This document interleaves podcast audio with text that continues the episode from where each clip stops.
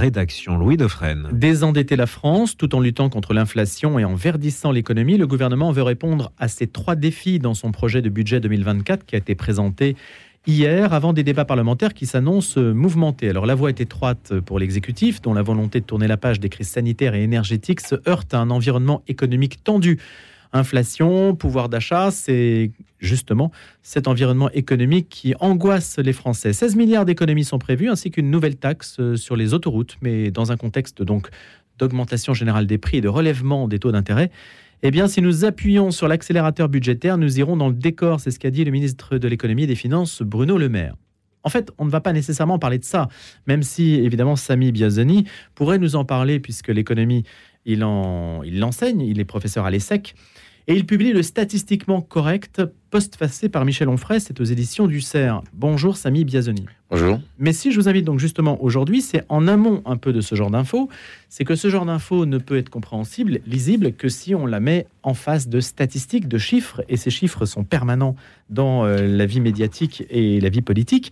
Et selon vous, il est permis d'en douter parce que ces statistiques obéissent euh, à une forme de conformisme intellectuel ou du moins à des biais cognitifs qu'il convient de soulever. C'est ça votre intention? Oui, en fait, le propos, euh, c'est celui de dire que les statistiques que l'on manipule sont à la fois nécessaires, mais qu'elles sont aussi euh, souvent sujettes à caution.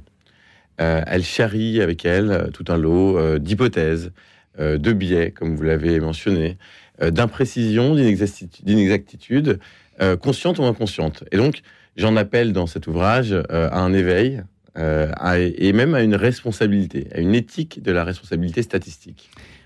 la statistique, quand vous parlez de statistiques, ce sont les statistiques officielles. L'INSEE, par les exemple. statistiques en réalité. Il n'y a pas privé-public. Alors les deux. En fait, euh, ce qui est, ce qui est euh, plutôt triste, c'est de constater qu'une statistique publique, celle qui vient fonder, constituer un, socle pour les politiques publiques, est fausse, est erronée, est imprécise. Euh, c'est plus dommageable que euh, simplement l'énonciation d'une statistique d'un chiffre privé. Hmm. Euh, toujours est-il que les biais dont je parle peuvent concerner absolument toutes les métriques que l'on manipule. Comment l'avez-vous constaté puisque vous êtes docteur en philosophie, vous n'êtes pas statisticien?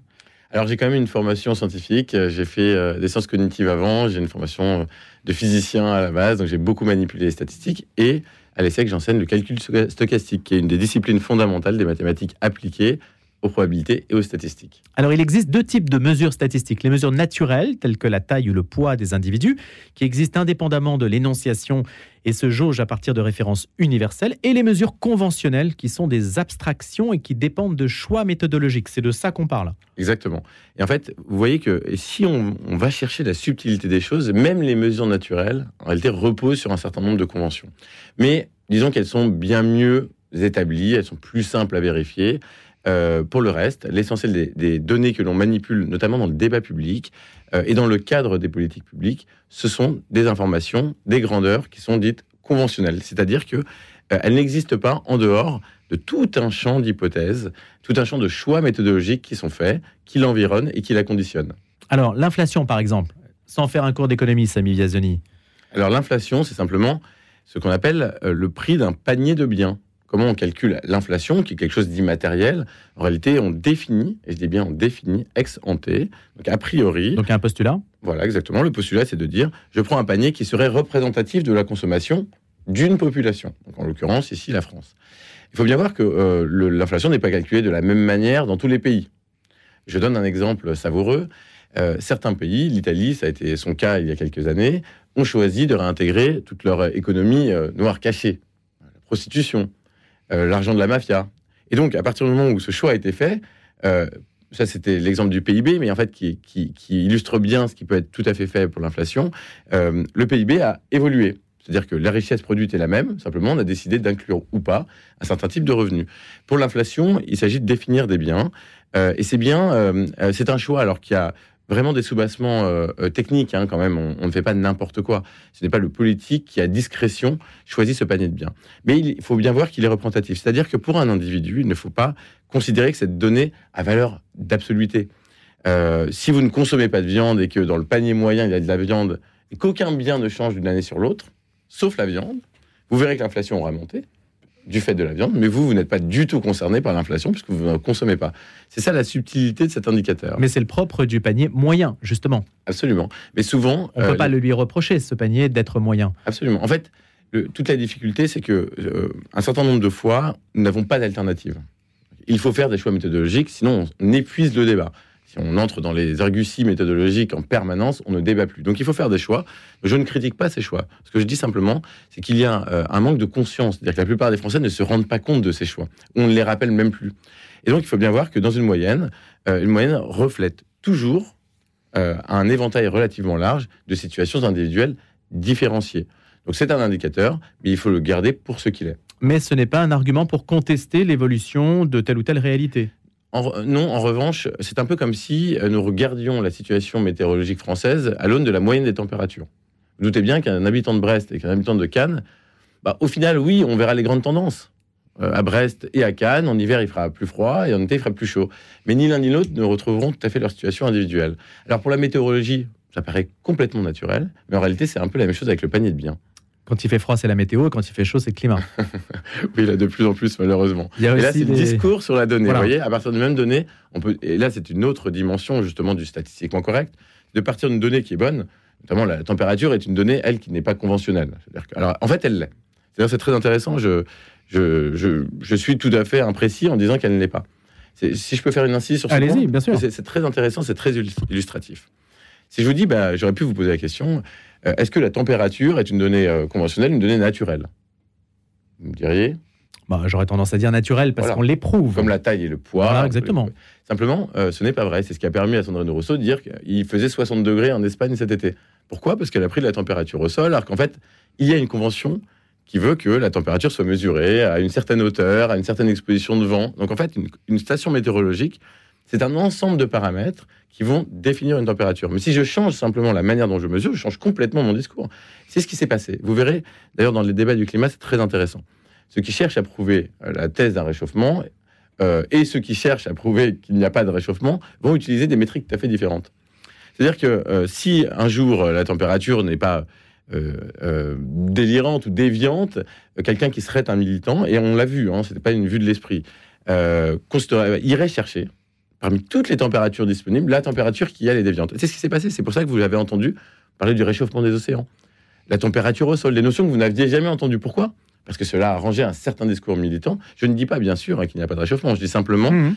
euh, j'essaye d'illustrer comment on peut, à partir d'une mesure qui semble naturelle, en réalité, retomber dans tous les pièges de la conventionnalité. Oui, mais alors, Samy Biazoni, la question est quand même capitale parce que si on ne s'accorde pas sur la mesure des phénomènes, il y a très peu de chances pour qu'on puisse s'accorder sur la solution des problèmes qu'ils soulèvent. C'est exactement. Et donc on ne sait plus de quoi on parle. Absolument. Et en fait, nous ne savons plus de quoi nous parlons. Le, COVID, on est submergé de chiffres qui ne veulent rien dire. Qui souvent ne veulent pas dire grand-chose. Si je vous dis le chômage a augmenté, qu'est-ce que ça veut dire pour vous? Bah, C'est selon les calculs du chômage et ils ont varié hein, dans l'histoire ce sont des gens qui ne travaillent jamais, qui n'ont pas travaillé la dernière ah semaine. officiellement, c'est la population active. Eh ben, eh ben, bien non. En fait, je pense que presque aucun. Alors, comment calculez-vous le chômage Allez, Alors, moi, je ne comment... calcule pas. Le Bureau international du travail, alors la définition fait six lignes, et vous verrez d'ailleurs, Michel Onfray n'est pas tendre. Il, la, il, la, redonne avec beaucoup d'ironie. Euh, vous pouvez la relire, parce qu'elle est mhm. très technique et très pénible, mais je, je pense qu'à cette heure-ci, tout le monde. Euh, préférera faire autre chose. Toujours est-il que je vais quand même l'expliquer. allez-y. Si vous voulez la lire. Non, non, non, mais je, je vous écoute. C'est intéressant. Euh, en fait, euh, simplement, euh, il faut définir quand on dit il y a du chômage, de quelle catégorie on parle. Donc le chômage, il y a le chômage recensé, le chômage supputé. Alors aujourd'hui, nous, ce, que l'on fait en France, et ce que l'on fait dans tous les grands pays, occidentaux notamment, mais dans le monde de plus en plus, puisqu'il y a des normes internationales, c'est de considérer la recherche active d'emploi. Mais qu'est-ce que ça veut dire une recherche active? Comment on marque la matérialité, l'activité? Alors en France, on répond, bah, c'est l'intensité du rapport avec de mise à jour des dossiers auprès de Pôle Emploi. Mais vous voyez qu'il y a déjà beaucoup d'hypothèses. Ce qui s'est passé avec François Hollande euh, lorsqu'il a dit qu'il inverserait la courbe du chômage, c'est que. Ce qui d'ailleurs est absurde, hein, parce qu'on n'inverse pas une courbe. Hein. On ne peut pas inverser une courbe, mais on peut changer sa progression. Voilà. Et bon, c'était imagé. Oui, bien sûr. Euh, et donc, ce qui a été fait, c'est qu'en cours de route, euh, juste avant, un an, un peu avant l'élection, la définition a changé de l'activité. C'est-à-dire que la période qui est observée pour la, mise la fameuse mise à jour du dossier a été modifiée. Si vous dites une personne en recherche active, c'est une personne qui actualise tous les mois. Et si vous changez cette définition et que vous dites une personne en recherche active, c'est quelqu'un qui actualise tous les jours, qu'est-ce qui se passe? Vous faites baisser le nombre de personnes en recherche active, donc votre nombre de chômeurs, parce qu'ils rentrent plus dans cette définition, simplement parce que aucun individu normalement constitué irait passer tous les jours sur le site de Pôle emploi. Donc vous voyez, et c'est exactement ce qui a été fait. Alors, c'est ça n'a pas été un passage d'un mois à un jour, c'est un peu plus subtil, mais il y a eu un changement définitionnel en cours de route. Et donc, on a changé la métrique. Donc oui, en fait, ce qui est très compliqué, c'est que toute métrique, et je le répète, est environnée d'un certain nombre d'hypothèses. Et en fait, dire le chômage baisse, ça ne veut rien dire. Donc ça veut dire quelque chose dans une définition donnée. Et donc, quand cela arrangera le politique, vous verrez, maintenant que vous le savez, et le lecteur, je sais que vos lecteurs sont particulièrement euh, euh, sensibles aux, détails euh, et intéressés par ces questions, euh, soyez vigilants. Écoutez la manière dont on parle du chômage. Et puis allez regarder les chiffres par vous-même. Moi, je l'ai fait, je, tiens par la main le lecteur, si vous voulez, dans le livre, euh, en donnant les, éléments chiffrés, euh, les éléments graphiques. mais il faut le faire en tant que citoyen.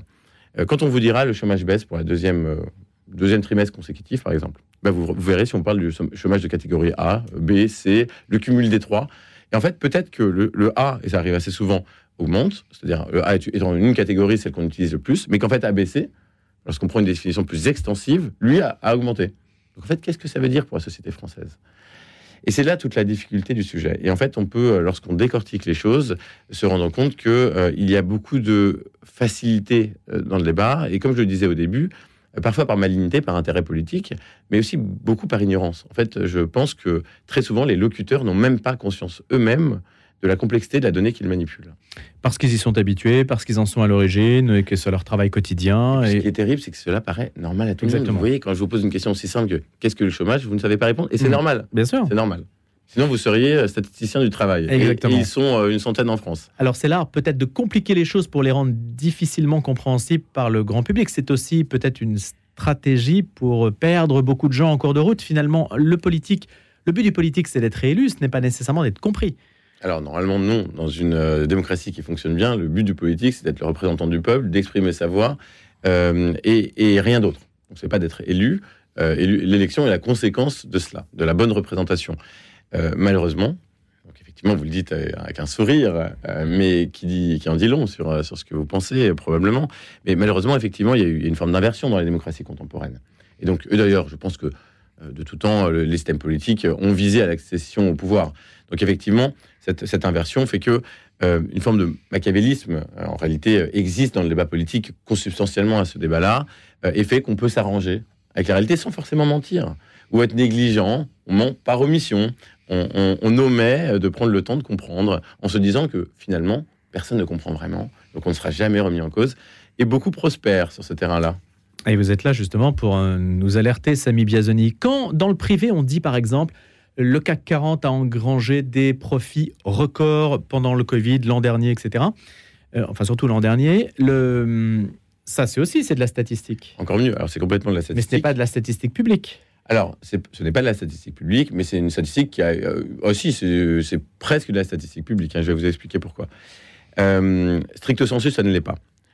Alors, c'est très intéressant parce que, en réalité, le glissement terminologique ou sémantique est beaucoup plus important que ça. Pour les, les auditeurs qui étaient des fidèles du journal de Jean-Pierre Pernaud, euh, moi, je me souviens, je regardais euh, souvent Jean-Pierre Pernaud et à la fin, il disait l'économie ou la bourse de Paris. Parfois, j'ai même entendu dire, alors très rarement, hein, très rarement, mais l'économie euh, française est au beau fixe, la bourse de Paris clôture à 1,5.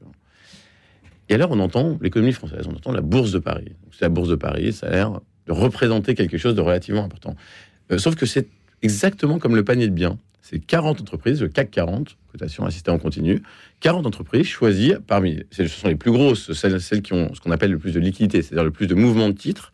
D'ailleurs, ces, entreprises évoluent régulièrement au gré de leur santé financière, mais ce n'est qu'une photographie.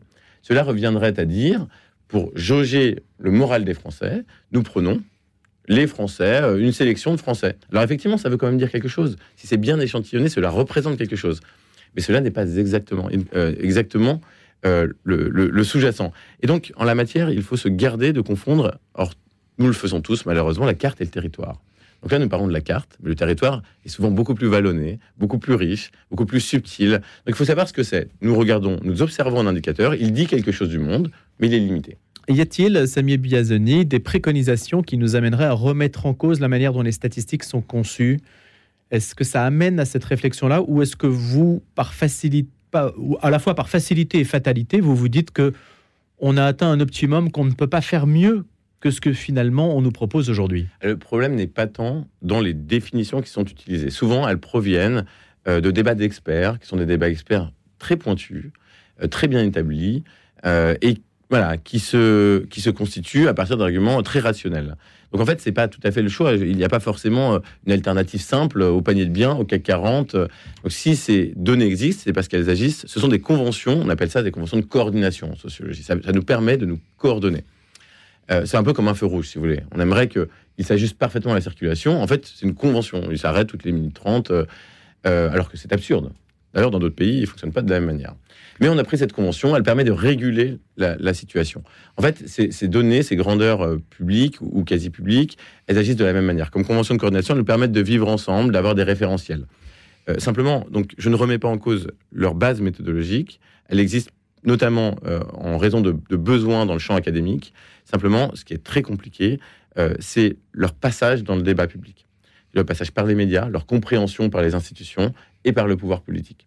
Et là, et je conclus euh, l'ouvrage euh, sur huit préconisations pour installer véritablement une démocratie moderne, une démocratie qui comprend sa statistique et donc qui a un débat sain, ce qui n'est pas du tout le cas d'aujourd'hui. La priorité donc, si on doit en sélectionner une de ces Alors, préconisations. La plus facile, malheureusement, euh, je, ne, je, ne, suis pas un homme politique, euh, et donc la plus simple, mais je, malheureusement, je propose la même chose que les hommes politiques, l'éducation. Alors, il y a quelque chose de relativement simple. Hein. Moi, j'ai fait des études scientifiques, euh, une, une terminale S, spécialité mathématique, une maths sup, une maths spé. Il n'y avait pas de statistiques. Hein. Alors, pourquoi? Ça peut paraître très surprenant. Parce qu'on apprend la, la, théorie des probabilités, qu'en fait, la statistique est appliquée. Donc, quand on fait beaucoup de mathématiques, ce n'est pas si compliqué. Mais si vous regardez les autres filières, effectivement, la statistique, c'est portion congrue. Euh, faites le sondage autour de vous. Euh, et puis, a fortiori, euh, dans les rédactions, les médias ont un rôle important, puisque les médias, ceux qui souvent vont bâtir ces ponts entre la recherche académique ou les productions institutionnelles et le grand public. Sauf que la plupart des rédactions sont des gens qui ont étudié les humanités, qui sont très qualifiés pour comprendre la finesse des choses, l'histoire, la sociologie, voire la psychologie, euh, mais qui n'ont presque pas fait de mathématiques, malheureusement. Moi, je me suis amusé à poser une question simple, qui est celle de la différence entre une moyenne et une médiane, niveau euh, cours de première année de statistique. Eh bien, aucun journaliste des rédactions, j'ai interrogé une trentaine de journalistes, euh, ne savait répondre. Qu'est-ce qu'ils vous disaient? Certains n'avaient jamais entendu parler de ni de médiane, ni de moyenne. Moyenne, quand même. Tout le monde avait l'impression d'ailleurs d'avoir un sens très aigu de la moyenne, alors qu'en fait la moyenne c'est la chose la plus dangereuse qui soit. Euh, et alors la médiane, euh, certains avaient simplement un, vernis, donc euh, se rappelaient quelque chose, mais donner la définition, peu pouvaient le faire. Ah bah moi je le confesse, hein, je suis pas capable de vous dire. C'est normal. La différence entre une moyenne et une médiane, et je peux pas l'expliquer. Oui, tout à fait. Voilà, donc il faut que je prenne un cours auprès de. Ou que vous lisiez, relisiez. Voilà, exactement. alors, Samy Biazeni, dites-nous, il y a des indicateurs de performance euh, qui euh, joue un rôle assez pervers dans le système. D'ailleurs, on aura l'occasion de le voir avec un chef d'établissement, un ancien chef d'établissement de l'éducation nationale qui se plaint de la manière dont les statistiques sont faites et qui en fait gèle le système parce que les statistiques ont un effet inhibiteur plutôt qu'un effet euh, un effet salvifique sur une institution qui mériterait d'être réformée par bien des endroits. ça, les indicateurs de performance, c'est quelque chose qui est quand même très intéressant et que le public peut apprécier. Par exemple, le rapport à la lecture. Vous êtes un amoureux de la langue française. Et, ça, c'est un point clé. C'est un point absolument clé. Alors, nous avons la matière, probablement la pire, le pire indicateur qui soit, euh, qui est le résultat du baccalauréat. Euh, c'est le pire, ou l'un des pires. Vraiment, celui-là est tout à fait terrible. Euh, et je pense qu'il n'y a pas un auditeur, je vais me risquer même à dire normalement constitué, puisque je, sais la qualité de votre auditorat, qui pensera que parce que le, ces 20 dernières années, ces 30 dernières années, euh, continuellement, le taux de succès, le taux de réussite au baccalauréat a augmenté, le niveau scolaire a augmenté. Je pense que personne de sensé ne dit ça, à part le politique en réalité. Euh, vous verrez tous les ans les ministres de l'Éducation nationale se succéder et se réjouir de la hausse de cet indicateur. Moi, à chaque fois que cet indicateur monte, je le déplore, j'en pleurerai. C'est-à-dire que, en fait, pourquoi il augmente? Il augmente exactement parce que le niveau baisse. Pourquoi? Simplement, le niveau baisse, nous simplifions l'examen, et en fait, nous simplifions plus l'examen que le niveau ne baisse, et c'est pour cela que cet indicateur augmente. Vous savez, il y a une loi en sociologie qui s'appelle la loi de Goodhart, qui stipule que dès lors qu'un indicateur devient l'objectif d'une politique publique, il cesse d'être un bon indicateur. Pourquoi? Parce que le, politique a son regard rivé cet indicateur, et donc va tout faire pour que cet indicateur, puisque c'est, il est jugé, son action politique est jugée au travers de cet indicateur, cet indicateur progresse. Donc il n'est plus un élément de mesure, il est une fin en soi. Et le taux de baccalauréat, euh, souvenez-vous, euh, et, je suis sûr que vos éditeurs s'en souviennent, euh, il a été explicitement indiqué que la France devait arriver à 80% d'une classe d'âge au baccalauréat, de réussite, pardon, 80% de réussite d'une classe d'âge au baccalauréat. Une fois que l'on fait ça, nous cessons d'avoir un, indicateur qui est une mesure et nous commençons à entrer dans le champ du de la norme en fait. Alors, on s'impose une norme. Il y a... On s'impose une norme, exactement, mais c'est pas possible en la matière. On ne peut pas décréter le niveau d'une population. La seule manière, on peut se doter de moyens. Donc on a fait exactement l'inverse. On sort facilement de ça? Euh, alors, euh, de toute évidence, non, puisque personne n'y est arrivé. Et nous avons eu de très bons ministres de l'éducation nationale. Je ne vais en citer aucun, mais euh, certains ont été de bons ministres. simplement, vous voyez, là, aujourd'hui, la première mesure du nouveau ministre de l'Éducation nationale, M. Attal, n'a pas été de remettre ce système en cause. Sauf que je pense que la mère de toutes les causes, c'est celle-là. Alors bien évidemment, le harcèlement est une cause infiniment importante, mais on pouvait la gérer, c'est une cause sociale, c'est pas une cause du niveau scolaire. Euh, donc il y, a des causes. La Baïa est aussi un sujet, bien évidemment, mais c'est encore une fois une cause sociale. C'est un ministre, ministre de l'Éducation nationale. il s'occupe bien évidemment de ce qui se passe à l'école, mais il doit s'occuper du niveau de l'école et du niveau scolaire de la population, de celle qui arrive, de nos enfants, de celle qui va bâtir la France. Et je vous garantis qu'avec plus de 80% de réussite au baccalauréat scientifique, n'auront pas de meilleurs bacheliers euh, bien euh, aptes à comprendre la statistique et donc à améliorer, à hausser notre niveau de débat public. On a des indicateurs, dernière question, Samy Biazoni, sur la lecture qui sont fiables ou ah le niveau de français Il y, a de bons tests. Alors, euh, et même d'ailleurs sur les mathématiques, alors on pourrait critiquer les tests PISA, notamment les tests, internationaux. Ce qui est intéressant, c'est qu'au moins nous avons des bases de comparaison. Il y a des compétences, ces compétences sont évaluées et elles sont relativement stables dans le temps. C'est-à-dire qu'elles permettent quand même des comparaisons. Euh, le problème du baccalauréat, c'est que comme on change tout le temps, aujourd'hui il y a des QCM dans des épreuves générales euh, de, mathématiques ou de physique. Euh, donc vous vous doutez bien que lorsqu'à l'époque il y avait des problèmes ouverts beaucoup plus abstraits, il était plus compliqué d'obtenir cet examen et donc on peut plus du tout comparer l'examen. Il n'y a plus de valeur de référence. Si on voulait d'ailleurs se doter d'une vraie métrique, on prendrait une dictée des années 70 et puis on la garderait jusqu'à la fin des temps. C'est ça. Voilà. Il faudrait une continuité. Il faudrait une continuité avec avec toute une difficulté. Euh, tout de même parce que les apprentissages, euh, et c'est pour ça que les débats sont quand même compliqués, les apprentissages doivent évoluer parce que la société évolue. Et donc, on doit aussi élargir les apprentissages. Voilà, mais il faut se doter d'une base de référence. Donc, pour répondre très précisément à votre question, oui, il existe des tests internationaux et des tests, on va dire, bien formatés. Voilà, donc c'est très important. Garder les bons indicateurs, avoir une continuité, savoir exactement ce qu'on mesure. Tout cela, euh, s'est reflété dans le statistiquement correct post-facé par Michel Onfray. C'est Samy Biazoni aux éditions du CERF, docteur en philosophie qui enseigne à l'ESSEC. Merci.